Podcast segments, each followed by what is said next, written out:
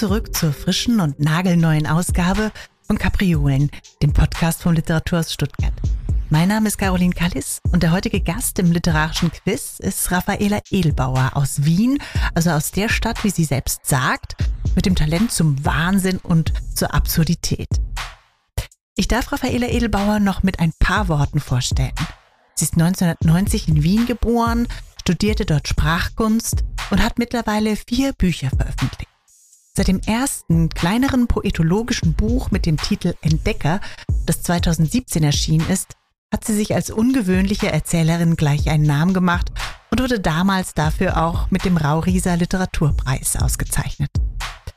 Es folgten drei Romane, die viel im Gespräch waren. Das flüssige Land, Dave, mit dem sie den österreichischen Buchpreis gewann, und im letzten Jahr der Roman mit dem ungewöhnlichen Titel Die Inkommensurablen. Über alle vier Bücher werden wir gleich ins Gespräch kommen. Worum geht es also dieses Mal bei Capriolen? Um die Hose als Selbstdisziplin und um britische Muster? Es geht um größenwahnsinniges Schreiben und das Rätsellösen in der Weltformel? Es geht um die pataphysische Gesellschaft Wien und die Forschung zu Steckenpferden? Um das Computerspiel Legends of Zelda und die Hackerkultur? Um gruppendynamische Prozesse und Massenpsychologie um das Magische in den Naturwissenschaften und um Hashtags auf 200 Seiten. Es geht um kollektives Bewusstsein und um Skills aus der Freizeit, von denen man ästhetisch profitieren kann. Nun aber viel Spaß mit Raffaela Edelbauer und frohes Hören und Mitraten.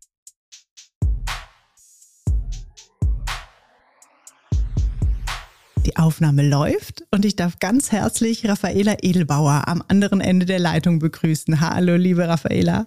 Hi, vielen Dank für die Einladung. Schön, dass du da bist und schön, dass du mitmachst. Ich freue mich. Ja, finde ich auch. Mitmachen ist immer gut. ähm, Du, ich wollte ja, bevor wir in die allererste Quizfrage hineingehen, äh, so ganz neugierig fragen, weil ich verfolge ja immer auch deinen äh, deine Social Media Kanäle und du bist ja jemand, der sich gerne äh, gut anzieht.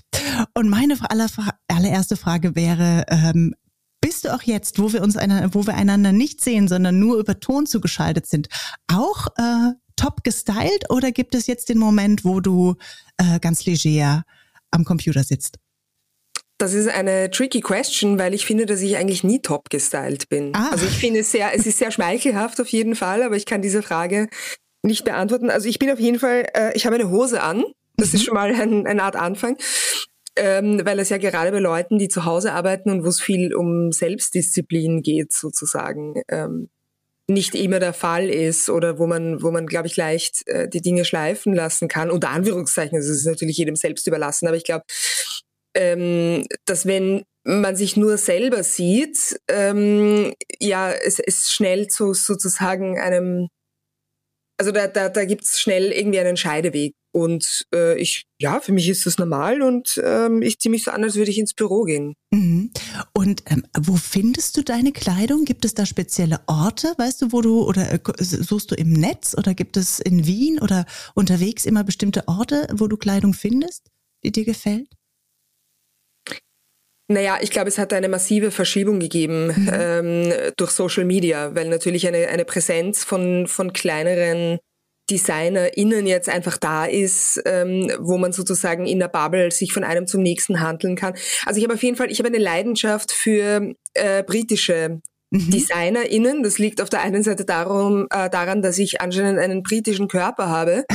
Also das heißt, ich liebe, ich liebe einfach italienische Mode, aber ich habe keinen italienischen Körper. Also mhm. das ist einfach mhm. viel zu klein und meine Schultern sind irgendwie zu breit. Ich rudere ja auch.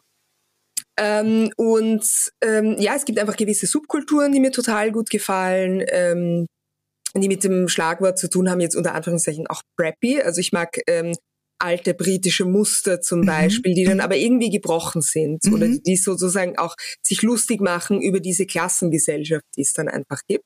Mhm. Mm, und anscheinend sind die Algorithmen so gut äh, auf Instagram, dass es einen niemals endenden Strom an neuen Ideen gibt, die, man, äh, die, die meine Geldbörse nicht ganz leisten kann. Das ist schön. Und das äh, führt ähm, vielleicht zur allerersten Quizfrage hin. Äh, äh, liebe Raffi, ich habe, äh, du kennst das Prinzip unserer unserer Show und äh, ich gebe dir jetzt gleich äh, das Zitat an die Hand und zwei Auswahlmöglichkeiten, zwischen ja. denen du wählen kannst. Nämlich, ähm, ob das jetzt, was du gleich hörst, von Marianne Fritz ist, mhm. der österreichischen Autorin, äh, die 2007 ja gestorben ist und jetzt gerade so ein bisschen ein Revival erfährt in mhm. ihren vielen ja, großbändigen Werken, die es da gibt. Oder aber ist das von Elfriede Jelinek, ähm, der Nobelpreisträgerin, aus ihrem Roman Michael, ein Jugendbuch für die Infantilgesellschaft. Und sagte ich schon den, den Titel von Marianne Fritz, dessen Sprache man nicht versteht. So, genau. Die beiden sind's. Und es geht so. Liebe Jungen und Mädchen, ihr wisst doch, dass Udo Jürgens eisern an sich selbst arbeitet. Viele Stunden täglich. Ihr wisst doch, dass Udo Jürgens an sich selbst arbeitet. Er sagt, es macht ihm große Freude, so hart an sich zu arbeiten. Arbeiten schändet nicht. Wir wollen alle richtig froh sein, dass Arbeit nicht schändet. Stellt euch einen geschändeten Udo Jürgens vor. Nicht auszudenken, wenn Udo Jürgens plötzlich als ein Geschändeter auftreten müsste. Ja, das ist von Elfriede Jelinek. Zack, gewusst. Ja. Was hat dich hinge was hat dich also entweder er, etwas hat dich hingeführt oder du hast es einfach gewusst. Ich habe es einfach gewusst. Mhm. Also was heißt, es hat mich, äh, ich meine, zwischen Hinführen und Wissen ähm, ist natürlich ein gradueller Unterschied, aber ähm, es ist einfach eine Jelinek-Sprache. Mhm. Mhm. Und sag mal, ähm, du hast mir erzählt, dass Jelinek eines oder auch gerade dieses Buch Michael von ihr eines der Bücher war, die dich so zum Schreiben gebracht hat. Ähm, warum ausgerechnet dieses Buch? Was hat dich da so fasziniert? Warum ausgerechnet dieses Buch? Also der sehr triviale Grund ist, dass ich das entdeckt habe bei einem, als ich mit meiner Mutter nach Hamburg geflogen bin. Mhm. Und, ähm, und das lag, es war 2004 und das lag einfach auf einem Stapel, also so einem thematischen Stapel in der Buchhandlung, wie man sie oft findet, Nobelpreis 2004. Das war der Grund. Mhm. Ähm, und warum gerade das? Wahrscheinlich, weil ich es mir leisten konnte. Also das hat vier Euro gekostet. ähm, steht noch hinten auf meiner Ausgabe drauf. Und genau, also es ist eigentlich ein bisschen, ähm, ein bisschen Zufall auch involviert mhm. gewesen. Ähm, und jetzt in Bezug auf den größeren Grund, also warum gerade dieses Buch dann so einen, so einen Impact hatte, naja, es ist, es ist irgendwie schon schwer zu sagen, warum, warum eine gerade gewisse Traditionen ergreifen. Mhm. Also ob das jetzt irgendwie etwas mit etwas äh, resoniert, das, das schon länger da war oder, oder Erfahrungen, die man selbst gemacht hat oder ähm, ja, ob das sozusagen genetisch ist oder, oder, oder, oder mit irgendwelchen kontingenten Tatsachen zu tun hat, das, das kann ich nicht wirklich sagen. Aber mhm. auf jeden Fall hat es einfach mein Schreiben massiv geprägt, weil ich mhm. gemerkt habe, dass man an der Sprache selbst arbeiten kann und nicht nur äh, und nicht nur Geschichten erzählen. Also dass mhm. sozusagen nicht nur das Gesagte wichtig ist, sondern ganz massiv auch die Art, wie es gesagt wird. Und ich finde es eigentlich ganz interessant, Marianne Fritz dagegen zu setzen, äh, sozusagen in diesem Arbeitsethos, der in diesem Zitat mhm. Äh, steckt, ähm, weil sie jemand war, äh, habe ich gerade jüngst auch nochmal gelesen, die tatsächlich ja zwölf bis sechzehn Stunden am Tag geschrieben hat. Und das, das finde ich natürlich irgendwie enorm und weiß aber auch von dir, dass du jemand bist, der äh, unglaublich äh, aus, ne, aus meinen Augen sehr, sehr diszipliniert äh, jemand ist, der sich an den Schreibtisch setzt, der auch wirklich das Schreiben also weißt du, im Alltag ähm, als Büroarbeit, naja, begreift, vielleicht ist das zu stark gesagt, aber dass du wirklich so einen ganz starken Arbeitsalltag auch hast. Mm, ja, ich werde das natürlich oft gefragt, aber mhm. ich meine, erstens ist zwischen acht Stunden und 16 Stunden natürlich ein gewaltiger Unterschied. Also sozusagen der Unterschied eines Sozial- und Gesundheitslebens, äh, das sich irgendwie parallel zu abspielt. Und auf der anderen Seite finde ich das jetzt nicht extrem, weil das macht ja eigentlich jeder. Also ich meine, das ist ja eine in Kollektivverträgen festgeschriebene Zeit, die sozusagen nichts Extremes an sich hat. Also ich ich bin da manchmal auch ein bisschen ratlos, warum, warum ich das so oft gefragt werde in mhm. Interviews. Die Leute, die mich das teilweise fragen, sind irgendwie Germanisten, äh, GermanistInnen, ähm, die irgendwie im sozusagen im akademischen Leben äh, 27.000 unbezahlte Arbeiten machen die ganze Zeit und und und viel mehr aufgeben. Also ich finde das jetzt nicht extrem. Ich meine, ich arbeite auch zu Hause, das heißt, ich roll irgendwie aus dem Bett und äh, drei Meter daneben sitze ich dann auch schon am Schreibtisch. Also es ist eigentlich, ich finde es unglaublich komfortabel. Ich koche mhm. jeden Tag für mich selbst. Ähm, ich mache jeden Tag zwei Stunden Sport. Also ich habe auch anscheinend sehr viel Zeit, irgendwie dann ähm, diesen Ausgleich zu suchen, gerade weil ich irgendwie nicht pendeln muss. Also ich finde es überhaupt nicht extrem. Mhm, mh. Ich glaube, vielleicht ist das, das die spannende Frage dahinter, also ne, wie man sich sozusagen kreative Arbeit vorstellt. So, ne? Also dass es immer vielleicht etwas ist, was scheinbar in der Vorstellung ne, außerhalb des Alltags ist, außerhalb von von so einer Disziplin oder äh, oder oder von so einer Alltäglichkeit. Vielleicht ist das die Fragestellung dahinter. Das glaube ich auch, ja. Das mhm. kann gut sein. Also ich glaube, da gibt es einfach verschiedene Typen, aber ich glaube, also ich, ich lehne mich jetzt einfach mal aus dem Boot und ähm, sag äh, etwas ein bisschen äh, ja äh, streitbares vielleicht. Ich mhm. glaube, dass diese Methode die bessere ist. Also das ist äh, das ist immer die, dieses Argument, oh, aber Ernest Hemingway hat vier Liter Wein am Tag getrunken. aber natürlich weiß man überhaupt nicht, was der geschrieben hätte, wenn er, wenn er nicht sieben Liter Wein am Tag getrunken hätte. Und deswegen finde ich diese Argumentation immer ein bisschen schwach. Also ich glaube, es ist immer besser, äh, ich weiß es nicht, vielleicht auch mal 20 Jahre länger zu leben und dazwischen Zeit zu haben, sich auszuruhen oder ein Mensch zu sein einfach. Mhm. Mhm.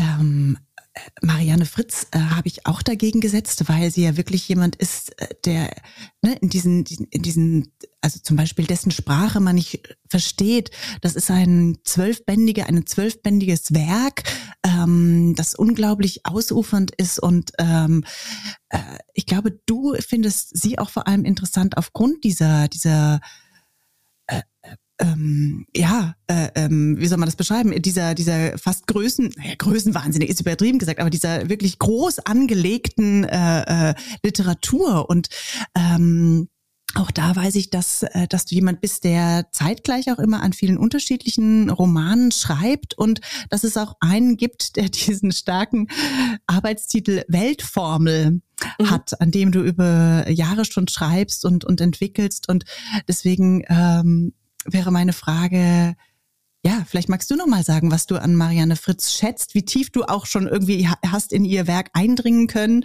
und ähm, was es mit deinem Schreiben mit der Weltformel auf sich hat.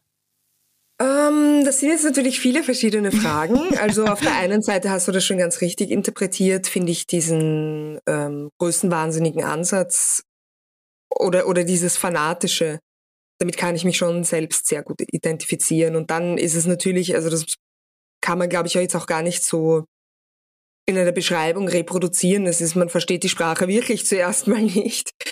Ähm, also das heißt, ich finde auch den sozusagen den, den Gestus, den LeserInnen das abzuverlangen, finde ich sehr schön. Also das ist ja zum Beispiel, ist natürlich ganz anders gelagert, aber das ist bei Proust ja zum Beispiel nichts anderes. Also ich meine, einfach ein siebenbändiges Werk zu produzieren, das man als Ganzes lesen muss, um, um sozusagen den dramaturgischen Bogen zu verstehen, das finde ich schon etwas, das in unserer Zeit, wo Studien erscheinen, die, die klar belegen, dass äh, LeserInnen, ich weiß es nicht, ich glaube, es sind dreieinhalb Minuten oder sowas einem Buch Zeit geben und in, in, dieser, in dieser Zeit muss quasi ein Hook gesetzt werden. Also es muss irgendwas gesetzt werden, das die Leute reinzieht, weil die Aufmerksamkeitsspanne oder das, was man von einem Buch erwartet, ähm, eben dermaßen verknappt ist.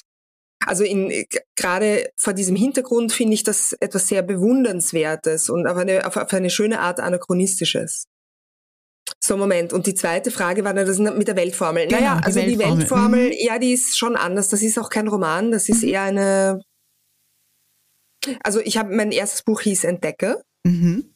Und ähm, das waren sechs Texte, die auf ganz andere, also auf jeweils ganz verschiedene Weise Naturwissenschaft und Sprache beleuchtet haben und auch das auch sehr multimedial gemacht haben. Es ist ein wahnsinnig toll illustriertes Buch von einem Künstler, der heißt Simon Goritschnik, ist einer meiner besten Freunde und wir arbeiten quasi jetzt seit, ja, seit zehn Jahren zusammen.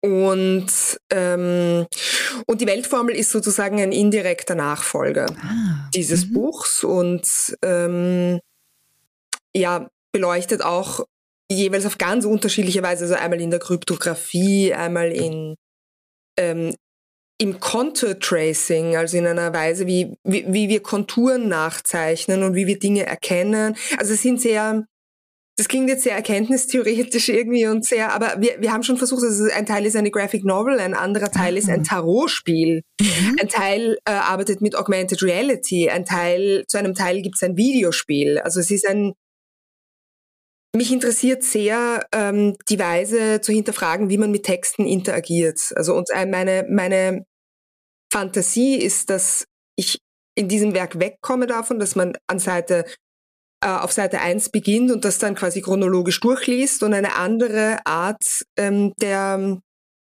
ja, des Handlings irgendwie zu erzeugen. Also das Achronologische, das Hinausgehen, das Googeln, das ähm, ein Spiel spielen, das ähm, ein Re Rätsel lösen ist ein ganz großer Teil davon. Das interessiert mich wahnsinnig auch. Ähm, dorthin zu kommen. Und ich glaube, das ist etwas, für das sich langsam auch ein Verständnis entwickelt. Also es gibt, es gibt ja dieses, wie heißt es? Es heißt Kane's Jawbone. Hast du davon gehört, von diesem Online-Trend? Nee, das sagt mir nichts.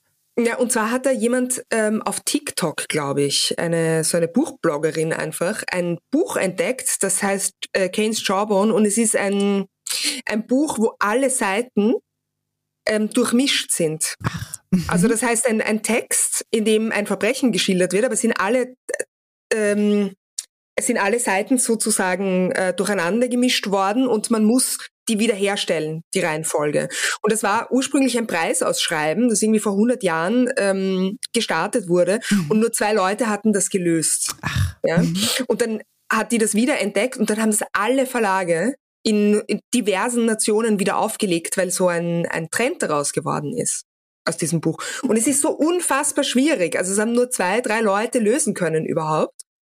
Und dass, dass es quasi eine Leserschaft gibt für solche unverständlichen Texte, ähm, das eröffnet einem, finde ich, auch als Autor in ganz neue Dimensionen. Aber damit will ich auch niemanden abschrecken. Also es, ich versuche das schon auf einer sinnlichen Ebene, die viel Spaß macht, auch anzuliegen. Mhm. Mhm.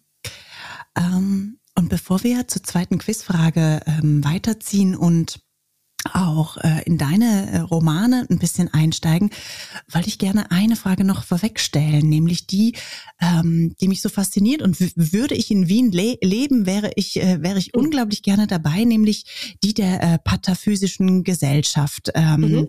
Das ist etwas, eine Gesellschaft, die ihr gegründet habt 2022 und äh, ja, die eine wilde Mischung mhm. ist aus, äh, ihr habt ein, ein Kammerorchester und ähm, macht Musik, aber sozusagen die Instrumente, die ihr spielt, sind immer ganz frisch und immer und immer getauscht quasi. Und gleichzeitig ist das das eine. Das andere ist, dass es ja bei der Pataphysik auch um so etwas wie eine Parodie geht, was, was Theorien anbelangt. Ähm, und mich fasziniert das total und deswegen mag ich da ähm, dich auch nochmal fragen, wie, wie kam es zur Gründung und ähm, was macht deine Lust aus an dieser, ja, an dieser Theorie Bildung des Paradoxen?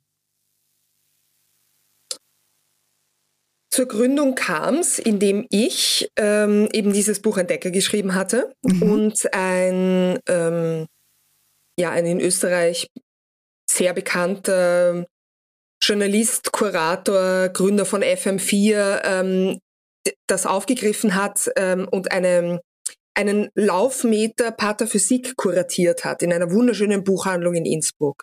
Und da war ich drinnen und er hat mich sozusagen als Paradebeispiel der zeitgenössischen Pathophysik ähm, präsentiert. Und ich habe ihn dann auf einen Café getroffen er hat mich ähm, quasi, er heißt Fritz, Fritz Ostermeier heißt er. Und er hat ähm, mich dann bekannt gemacht mit dieser Pathophysik, aber dann sind Jahre verstrichen und ich habe zufällig den Mitgründer der Pathophysischen Gesellschaft, Simon Notch heißt er, in einem, bei einem Festival äh, getroffen. Um irgendwie zwei Uhr in der Früh haben wir dann beschlossen, dass wir eines Tages die Paterphysische Gesellschaft gründen. Und dann sind aber wieder, also das war sicher, das war sicher 2016 oder so. Also dann sind wieder Jahre verstrichen und eines Tages ist mir eingefallen, dass ich etwas machen möchte, das sich nicht um mich dreht. Genau, das war eigentlich, das war wirklich der, der treibende Grund dafür, eine Gesellschaft zu gründen, die quasi das kreative Potenzial ähm, dieser Stadt, also Wiens, von dem ich sehr tief überzeugt bin, ähm, in den Vordergrund zu rücken und vor allem das absurdistische ähm, Potenzial und das, das Wahnsinn, also das Talent zum Wahnsinn das glaube ich sehr charakteristisch ist und in keiner anderen deutschsprachigen Großstadt so sich konzentriert.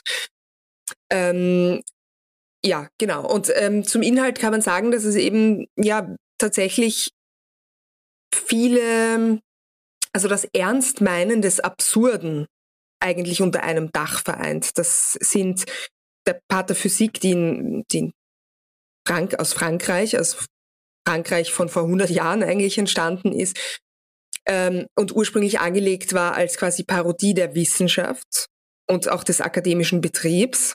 Also das ist das eine. Wir haben Forschende, die sich zu Hobbyhippologie äußern. Also das ist die, die Wissenschaft vom Steckenpferd.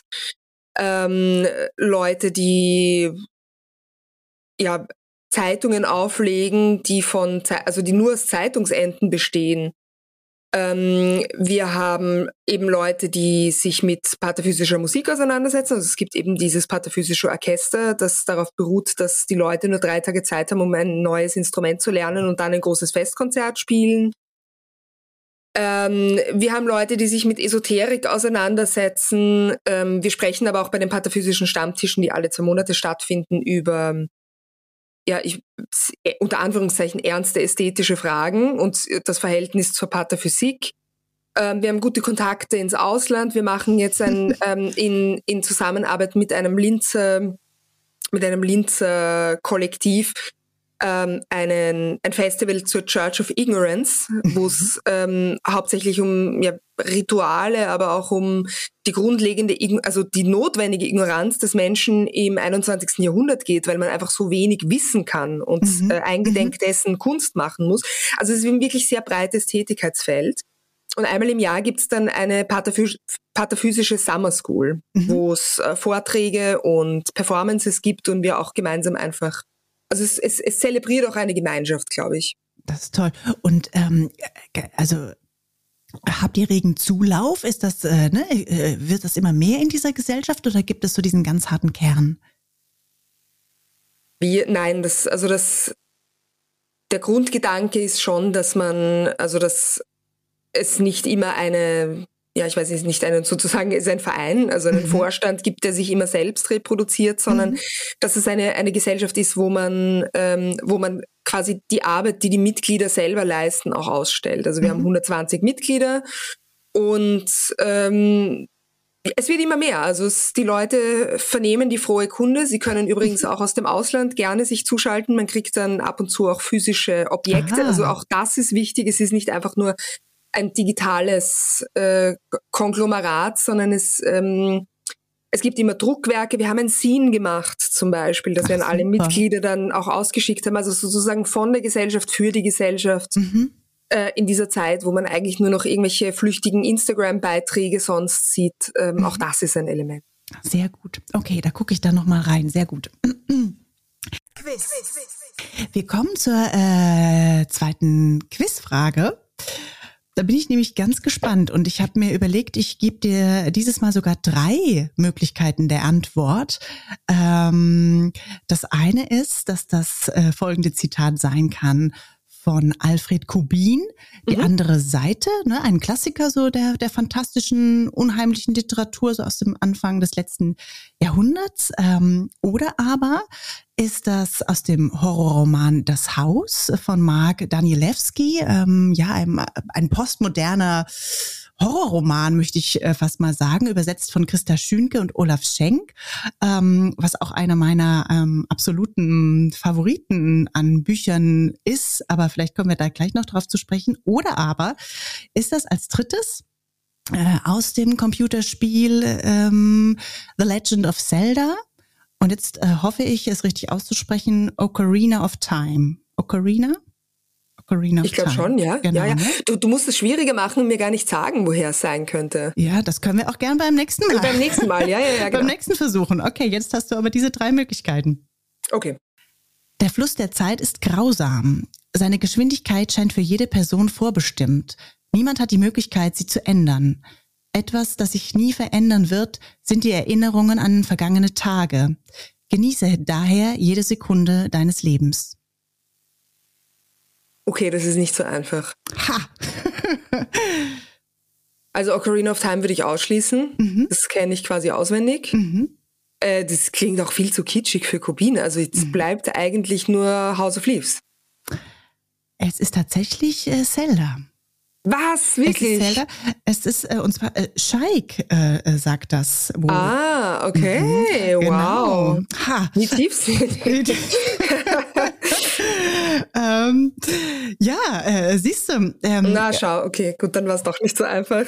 Ja, ich, äh, ich glaube, es, es ist aber tatsächlich äh, eine, eine schwierige, eine knifflige Quizfrage gewesen, ähm, weil ja, von Zeit ja in allen in allen drei Büchern äh, äh, eine Rolle spielt so und äh, aber ich dachte ich nehme auf jeden Fall was von Zelda mit auf ähm, weil du ja jemand bist der Computerspiele liebt ähm, der sich viel mit Zelda und den Nintendo Games auseinandergesetzt hat und der aber gleichzeitig auch ähm, ganz klar sagt, dass äh, Games äh, und dort wie Geschichten erzählt werden oder wie dort äh, ja Probleme gelöst werden, Strategien entwickelt werden, dass das auch etwas ist, was für dein Schreiben so unerlässlich ist. Ja, ja, ja. Also ich nehme mal an, du spielst jetzt auf meine Poetikvorlesung gerade Genau, an, genau. In der, äh, genau, du hast eine Poetik, vielleicht sollten wir das noch sagen, in der Poetikvorlesung äh, in Wiesbaden hast du jüngst gehalten und ähm Genau, es ist noch immer am Laufen. Also das heißt, ähm, das ist dieses Semester quasi.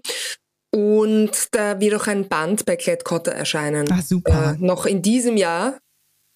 Ähm, und da habe ich in, in meinem Kapitel über Fiktionalitätstheorie, aber auch über Praxis. Mhm. Also ich habe, es kommt in, spielt eigentlich in zwei verschiedenen Feldern eine große Rolle. Mhm. Auf der einen Seite, dass ich im also im Kapitel Praxis, wo ich sozusagen meine, meine literarischen Techniken und ihre Genese ein bisschen untersuche, ähm, von Strategien spreche, die VideospielentwicklerInnen ähm, verwendet haben. Das finde ich sehr erhellend. Also ich glaube, das ist etwas, das, das SchriftstellerInnen zu jeder Zeit gemacht haben, ähm, quasi Strategien aus anderen Feldern sich anzuschauen, sich zu überlegen, ob das äh, für eigene Probleme nützlich sein könnte. Also mich interessiert vor allem eben, es gibt diesen Nerd-Zugang von ähm, der eigenen Praxis als Problemlösung. Also man schaut sich Probleme an und dann überlegt man sich Strategien. Das finde ich, also das ist in der Hackerkultur sozusagen ein, mhm die auch sehr viel mit der DIY, also Do-it-yourself-Methode ähm, quasi selbst seine Werkzeuge zu entwickeln. Das interessiert mich extrem und das ist etwas, was VideospielentwicklerInnen im Bau einer Engine, also in dem, was sozusagen erst die Welt erzeugt, in der dann diese kreative Aufgabe ähm, sich dann neu stellt in Form eines Plots oder was, was passiert quasi, ähm, eine sehr starke Rolle spielt und mich interessiert das über, über das Schreiben so nachzudenken. Weil eben, wie ich vorher schon bei der Faszination über Jelinek gesagt habe, also ich glaube, es wird, man denkt, wenn man selbst schreibt, sehr oft, ähm, okay, wie erzähle ich das und, ähm, und was passiert hier oder, oder was, was für narrative Strukturen erzeuge ich hier.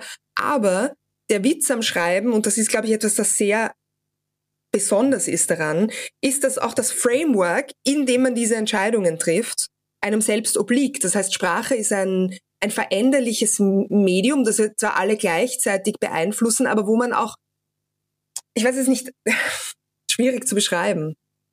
Also sogar der Formbegriff, sogar wenn man mhm. sagt, man arbeitet in der Form, dann ist es noch eine Abstraktionsstufe davor, weil mhm. man sozusagen tatsächlich wirklich den Erkenntnisrahmen oder das Universum, in dem das stattfindet, selbst beeinflussen kann. Und das finde ich extrem faszinierend. Das klingt jetzt total abstrakt, mhm. aber ähm, ich glaube, dass ich das in diesem Praxisteil sehr, sehr gut beschrieben habe. Also, äh, es lohnt sich auf jeden Fall, diesen Text zu lesen, sage ich jetzt mal in schamloser Eigenwerbung. Äh, unbedingt, unbedingt. Ähm, also in ganz vielerlei Hinsicht. Ähm, ich glaube, wir kommen jetzt auch gleich nochmal darauf zu sprechen, aber ich wollte sozusagen vielleicht mal ganz praktisch auch dein zweites Buch, dein, äh, mhm. den Roman Das flüssige Land äh, mit einbeziehen, ähm, in dem es ja auch um, um eine Physikerin geht, um Ruth ähm, aus Wien, die ja, ne, die Eltern sterben plötzlich und, und sie will irgendwie alles regeln, sie will die Beerdigung regeln und fährt nach äh, Großeinland, wo die beiden herkommen.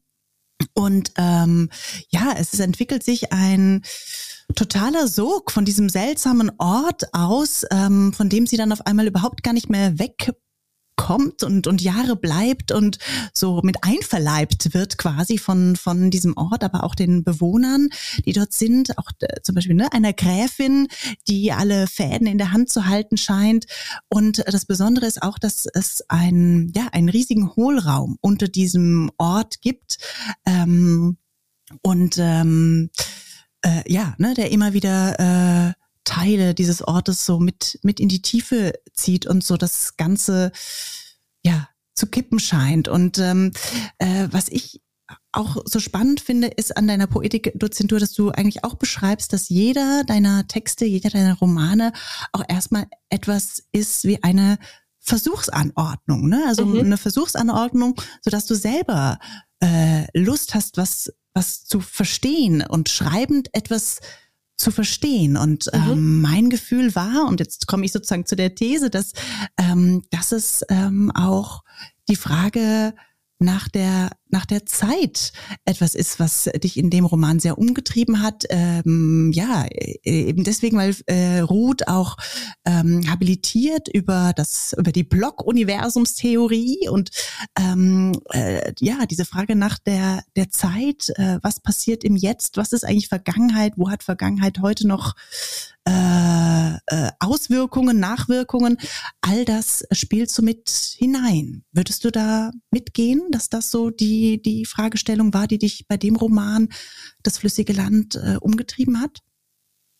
Ja, auf jeden Fall. Mhm. Also da, da ging es sicher um die ähm, überhaupt um die Existenz von Zeit und dann über die um, um auch um die Präsenz des der Vergangenheit, die sich mhm. dann sozusagen mit diesen vom Dorf verdrängten ähm, ja, Ereignissen überschneidet. Also ich versuche immer, dass die dass der Plot oder, oder, oder das, was quasi auf der Oberflächenebene geschieht, äh, eingebunden ist in diese form, formellen Fragen, die ich verhandle, durch, durch die Art, wie der, wie, der, wie der Roman angelegt ist. Und sehr häufig, also zumindest in den ersten, naja, gut, im letzten, also in dem Präsent erschienen ist es vielleicht ein bisschen anders, aber ähm, sehr häufig kommt dann auch eine Stimme irgendwo aus dem Abseits, also die wir nennen das im Verlag, wir nennen das die sogenannten Kursivpassagen. Mhm. Also hier sind sozusagen, kann man interpretieren eigentlich als, als Auszüge aus ihrer Habilitationsschrift, mhm. aus Ruths Habilitationsschrift, ähm, kommt so ein theoretischer Aspekt hinein, der vielleicht den Lesern auch ein bisschen einen, einen Ansatzpunkt liefern soll, ähm, inwiefern diese Vermählung quasi geschieht. Mhm. Mhm. Ja, ich glaube, die Zeit ist das eine. Und das andere ist, das wäre auch meine These, ähm, wenn ich mir jetzt auch deinen aktuellen Roman, Die Inkommensurablen, äh, anschaue, ähm, wo es eben auch immer äh, auch um diese ne, thematische Vermischung von Naturwissenschaft ähm, und Literatur geht, aber eben auch um so etwas wie ein Interesse an ich nenne es jetzt mal, gruppendynamischen Prozessen. Also mhm. weißt du, so wie, wie wir es im flüssigen Land haben, wo irgendwie klar ist, okay, irgendwas ist in diesem Loch geschehen und ähm, die, die Gesellschaft mhm. deckt irgendwie den Mantel des Schweigens darüber. Ähm, so haben wir auch ähm, oder kollektiv auch, ne? Also das äh, gleichzeitig wird ganz viel erinnert in diesem Ort und ganz mhm. viel eben aber auch eben nicht. Und ähm, beim neuen Roman äh, ist das auch mein Gefühl, dass es dich auch interessiert, äh, weil der am Vorabend des Ersten Weltkrieges äh, spielt und äh, äh, die Hauptfigur Hans kommt kommt nach Wien und und es äh, schlägt ihm erstmal so eine Kriegsbegeisterung, einen ein riesiger wie soll man sagen, Umwälzungswille äh, schlägt ihm entgegen. Äh, und dass das vielleicht auch etwas ist, was dich interessiert, also wie ähm, äh, äh, ja, erstmal. Also äh, weißt du, was ich meine? Also was, was, Voll. wie funktionieren eigentlich gruppendynamische Prozesse und was, äh, wie ist so eine ganze Gesellschaft in Bewegung in, ja, so. Also dazu kann ich auf einer sehr allgemeinen Ebene was sagen und auf einer speziellen. Mhm. Also es ist sicherlich so, dass Massenpsychologie von Anfang an, also ich erinnere mich, dass ähm, ich habe Sprachkunst studiert in Wien, also ich habe sozusagen so ein Studium des unter Anführungszeichen jetzt kreativen Schreibens, aber auf der Kunstuniversität ähm, absolviert und bei der Aufnahmeprüfung, da war ich 18 und da habe ich das schon als eines meiner wichtigsten Themen ah, okay. äh, klar gemacht. Also da haben ja. sie mich gefragt, was ist sozusagen ein Leitmotiv meines Schreibens und das, also Massenpsychologie ist so ein Leitmotiv. Mhm. Ähm, und das interessiert mich auf einer philosophischen Ebene vor allem, also es gibt ein, ein ganz berühmtes, einen ganz berühmten Streit im Mittelalter, der heißt Universalienproblem. Und es ging darum, wie verhält sich das Allgemeine zum Einzelnen? Mhm. Ähm, das heißt, wie, was an einem, an einem, ich weiß es nicht, an einem Blumentopf ist das Blumentopfartige, das alle Blumentöpfe zusammen äh, bindet und mhm. inwiefern erhält sozusagen das Einzelne diese Eigenschaften vom Allgemeinen. Das ist etwas, das, ähm, das ich super faszinierend finde. Wie, wie verhält sich eben das Allgemeine zum Einzelnen? Und gibt es so etwas wie ein allgemeines, wie wird das wirksam? Und das ähm, inspiriert mich dann auch zum Beispiel dazu, mir diese Frage unter Anführungszeichen politisch oder einfach in Bezug auf das menschliche Individuum zu stellen.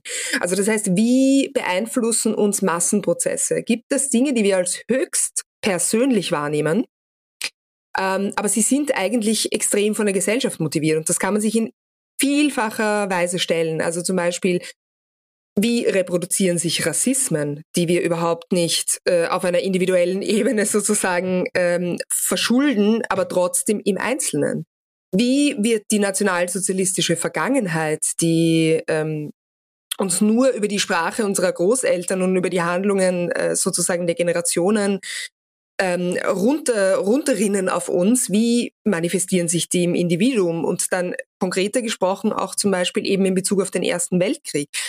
Sind das Gedanken, die da wirksam werden, die wirklich der Einzelne hat? Mhm. Oder partizipieren wir sozusagen unter Anführungszeichen an einer Massenpsyche. Mhm. Und für mich ist, ähm, ist das eine extrem interessante Frage, weil eben dieses August-Erlebnis, also diese kollektive Kriegseuphorie, die sich in, die sich die Jugend in, innerhalb weniger Wochen eigentlich hineingesteigert hat, und zwar mit absolut tödlichen Folgen.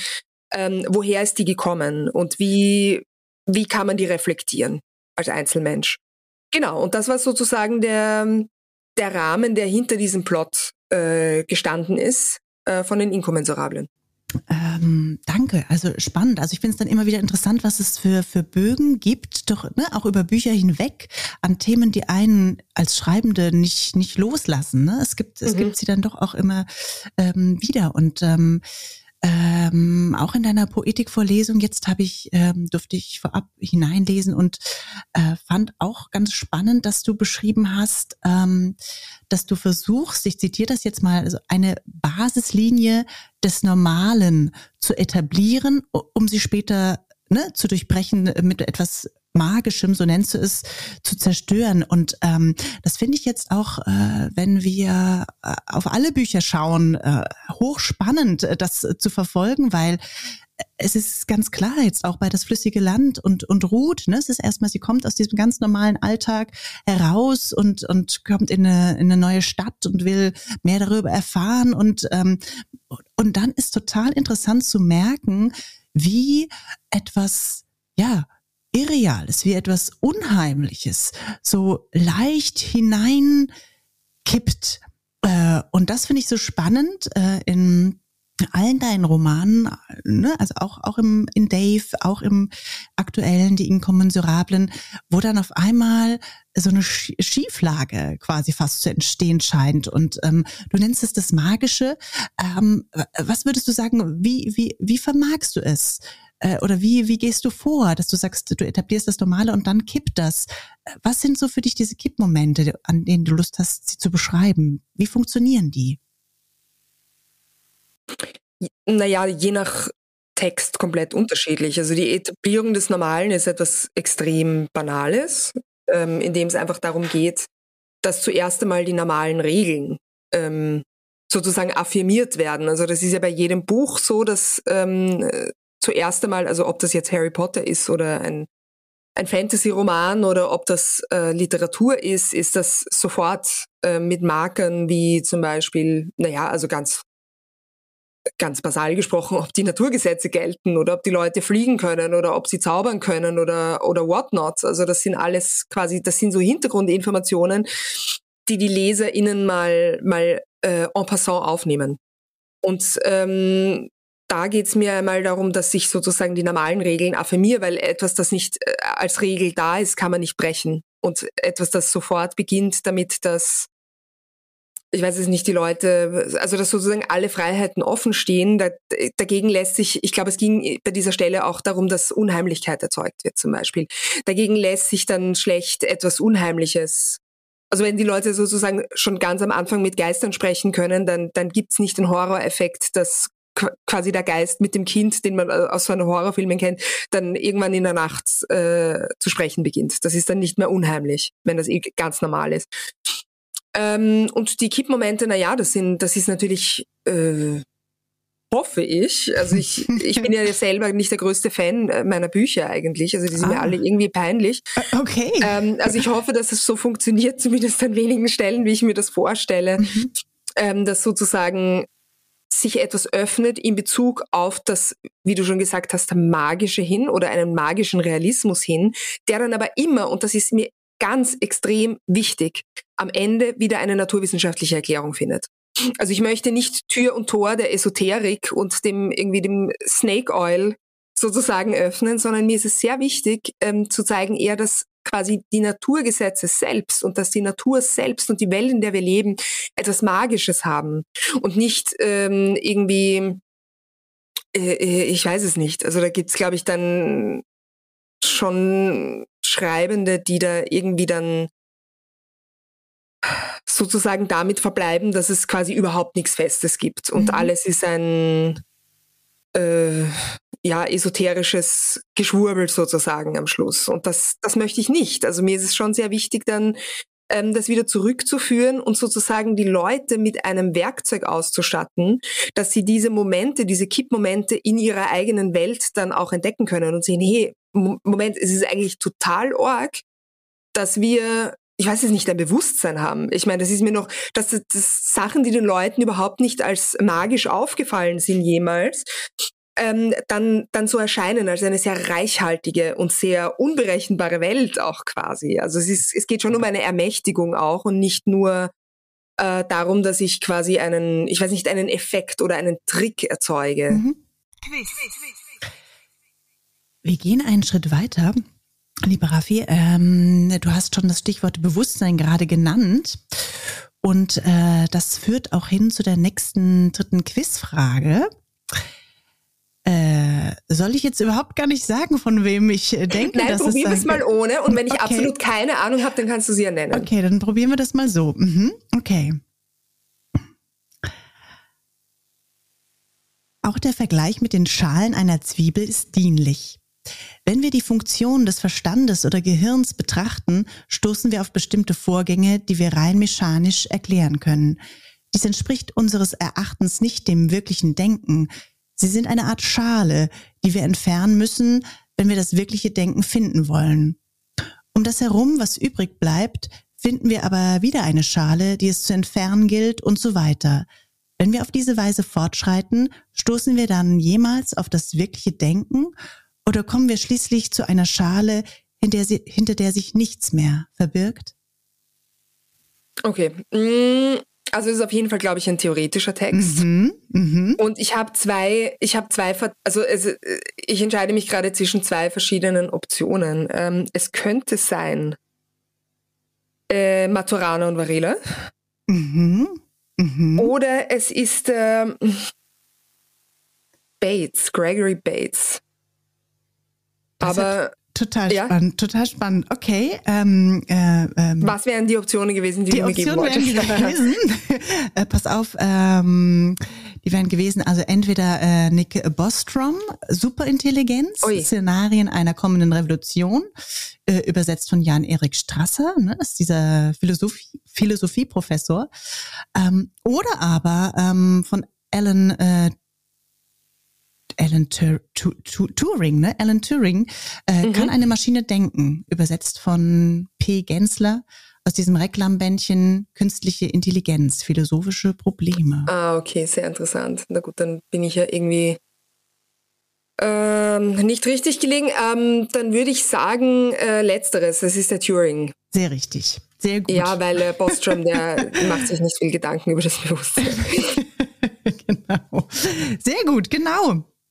Aber ähm, äh, ja, ein, ein sehr, sehr schöner Text kann eine Maschine denken, wie ich finde. Ne? Also, äh, was heißt schöner Text? In, insofern, dass er selber immer wieder unterschiedliche Einwände äh, dagegen bringt, äh, sozusagen, ne, ob Maschinen eben denken können oder nicht, oder wie sich äh, die Maschine und das menschliche Gehirn unterscheiden und das, das führt so ne, ins, ins Theologische, ins, ins Moralische und all das und äh, er entkräftet gleichzeitig immer wieder. Und ich habe ähm, aber diese beiden Bände gefunden in deinem Roman Day, finden sozusagen mhm. in der, im Literaturverzeichnis, dass das auf jeden Fall auch zwei Bücher waren, die du äh, ja in Zusammenhang mit diesem Roman, der so ein bisschen hin in ja, eine Science-Fiction-Situation der künstlichen Intelligenz führt, ähm, dass das auch zwei Lektüren waren, die dich da beeinflusst haben.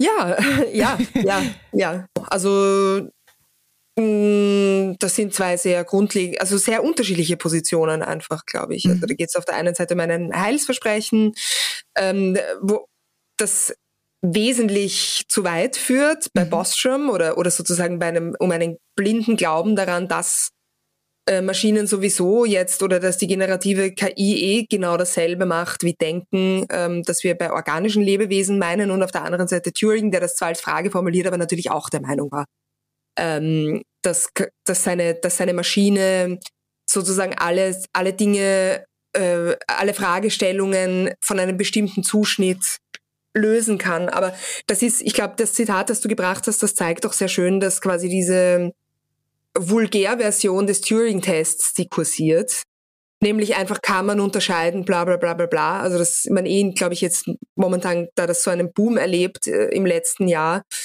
ähm, in jedem Podcast irgendwie zitiert wird, dass das eigentlich eingebettet ist in eine viel, viel subtilere Fragestellung, zu der es überhaupt gar keine definitive Antwort gibt. Und ähm, das quält mich immer sehr, wenn, wenn sozusagen Denker, die wahnsinnig komplexe mhm. ähm, und unentschiedene Texte schreiben, dann auf so eine, ein Schlagwort verkürzt werden, ja. weil es gerade in Mode ist. Ja, ja.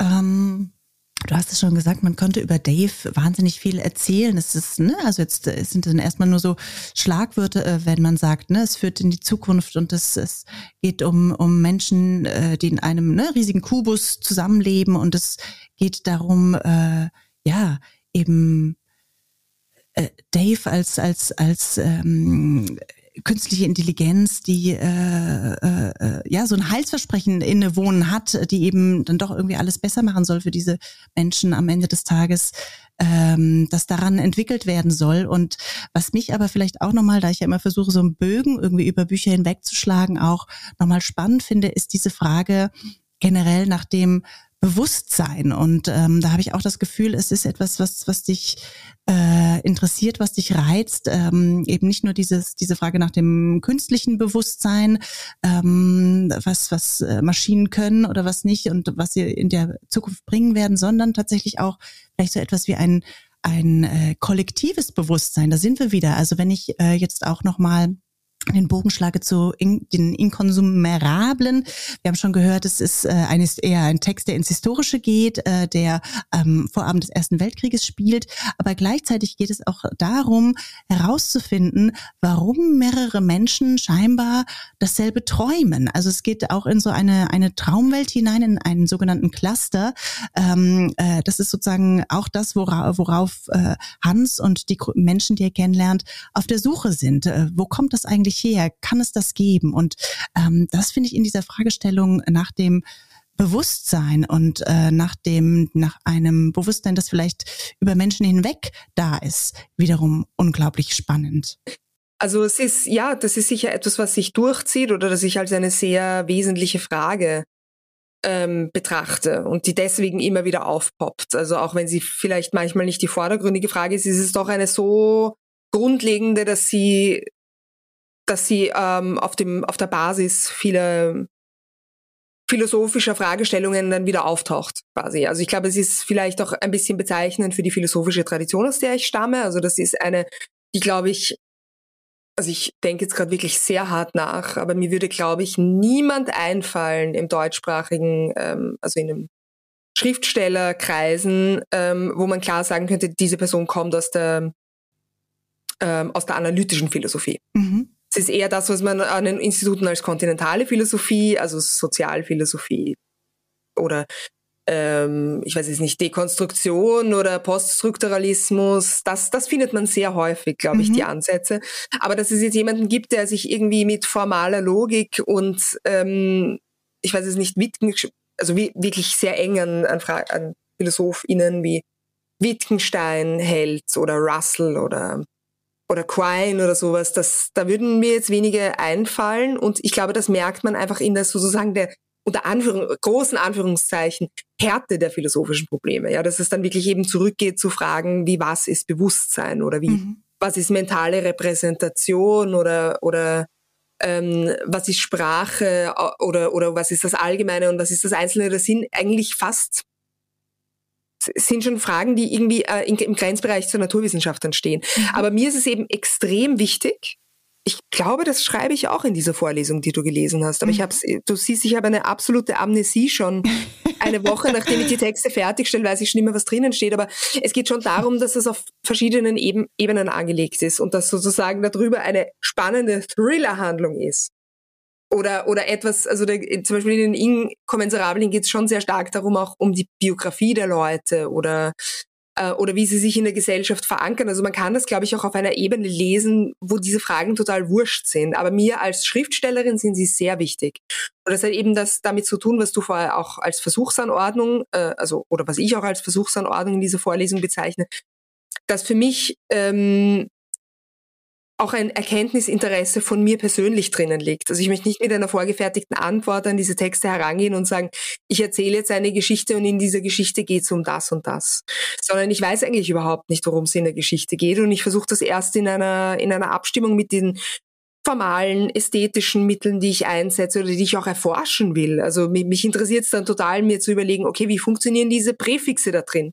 Und was, auf was im Satz verweisen die? Also es geht in, um ganz viele Ebenen und am Schluss soll natürlich etwas sein, das sich auch sehr intuitiv erschließt oder dass man auch na, Strandlektüre, das klingt so pejorativ, ja, ja. aber man soll es auf jeden Fall auch am Strand verstehen und nicht und das, im Innenraum. Mhm. Und das finde ich ja so hochspannend an deinen Romanen eben, ne? dass sie auf so wahnsinnig vielen Ebenen funktionieren. Also wie du gesagt hast, das sind irgendwie äh, äh totale Schmöker. Man, ich komme in jeden Roman hinein und und äh, ne, also bleibe drei Tage dran, weil ich ich will unbedingt wissen, wie geht es weiter, was passiert hier überhaupt. Und gleichzeitig macht es aber so viele spannende andere Ebenen auf, ne? sei es auf der Sprachebene, sei es auf dieser Ebene der Naturwissenschaften, sei es auf der Ebene der Psychologie oder wie auch immer oder oder also das, das, das ist irgendwie diese große äh, große Begeisterung, die ich deinen Roman irgendwie entgegenbringe, dass die mir äh, auf so großartige, unterschiedlichen vielen Ebenen ähm, äh, funktionieren, klingt dann schon wieder so funktional, aber ne, äh, mich selbst äh, total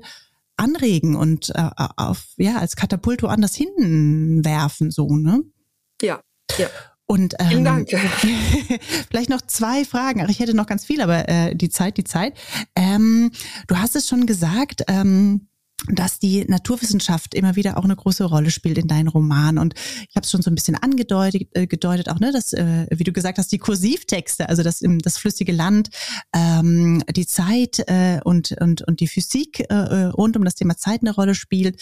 Ähm, und äh, in, äh, in, im letzten Roman die Mathematik eine große Rolle spielt. Äh, und auch da wiederum habe ich gelesen in deiner äh, Poetikvorlesung, hast du auch nochmal ausgeführt, wie wichtig dir das ist, aber auf sozusagen unterschiedlichen Ebenen, dass du eben nicht nur sagst, okay, das interessiert mich, ähm, weil die Sprache aus diesen Bereichen so interessant ist und so spannend ist, das in, in den Text hinüberzubringen, sondern dass es tatsächlich auch etwas ähm, ist, was sozusagen in seiner Modellhaftigkeit irgendwie einen Zusammenhang herstellt für dich hin zur Fiktion.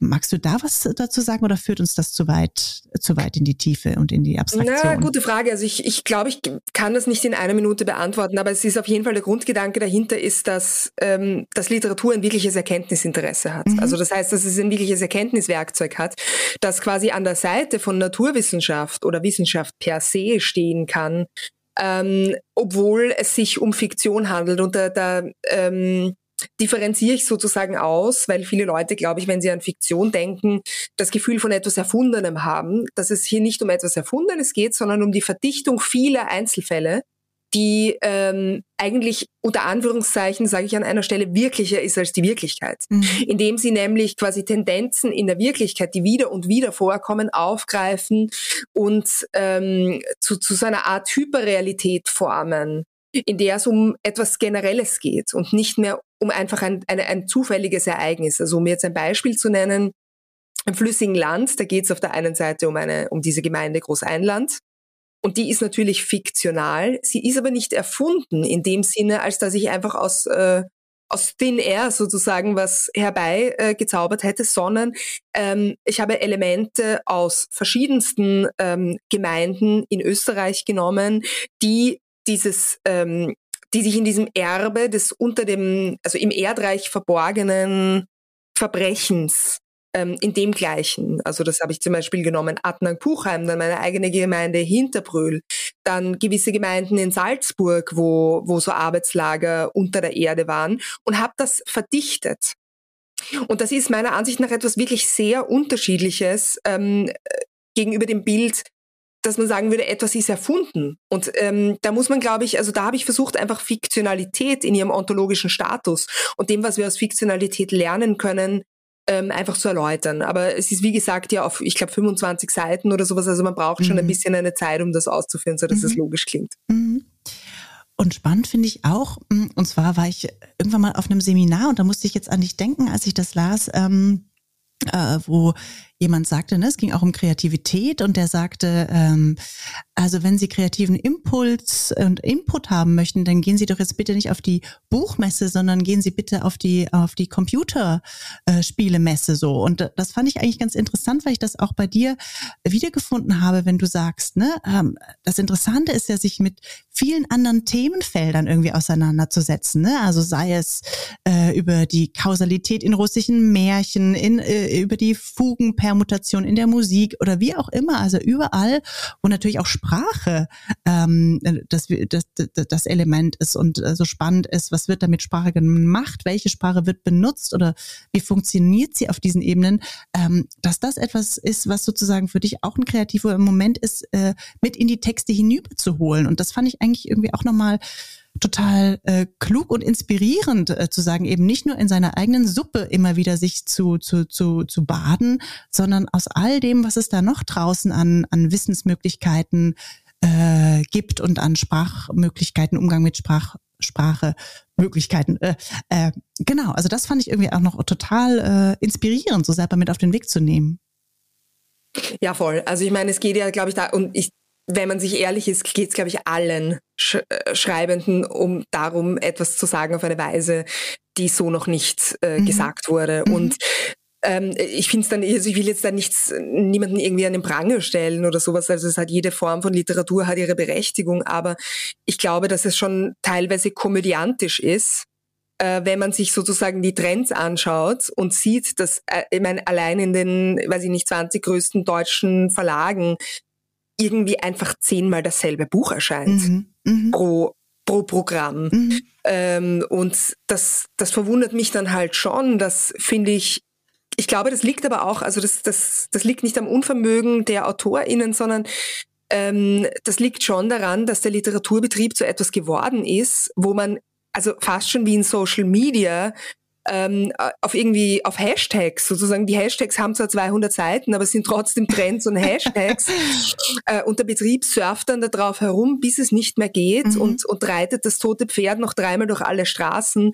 Und ähm, ich finde schon, also ich glaube, dass da jeder und jede irgendwie eigene Strategien hat, dem ein bisschen zu entkommen zu wollen auch.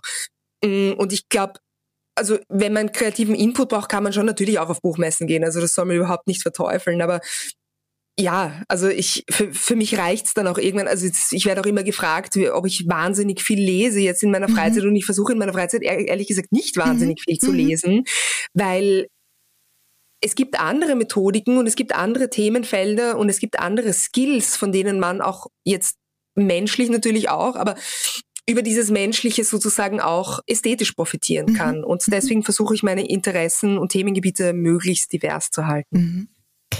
So, jetzt kommt die allerletzte Frage, ähm, weil äh, du schon erzählt hast. Und das finde ich so spannend. Ich glaube, äh, für viele ist das vielleicht noch zu entdecken, haha, ähm, weil äh, sicherlich viele deine drei Romane kennen, ähm, die in den letzten Jahren immer ne, in so einem Abstand von zwei Jahren, glaube ich, erschienen sind.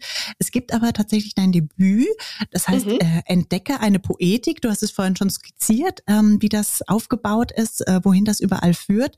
Und das wäre meine allerletzte Frage, weil ich so spannend finde, dass du sozusagen auf die literarische Bühne getreten bist, gleich mit etwas, das unterschrieben mhm. ist, eine Poetik und in der es äh, auch ganz viel um diese Frage nach der nach der Sprache geht, ne? Also um um diese Faszination letztendlich auch äh, über die Sprache als diesen unglaublich zentralen Baustein der Welt und damit gehst du so in in ähm, unterschiedliche äh, ja ähm, Gegenstände hinein. Es, ne, es gibt ein Best Bestiarium, es geht in die Mineralien, es geht in die Gravitation.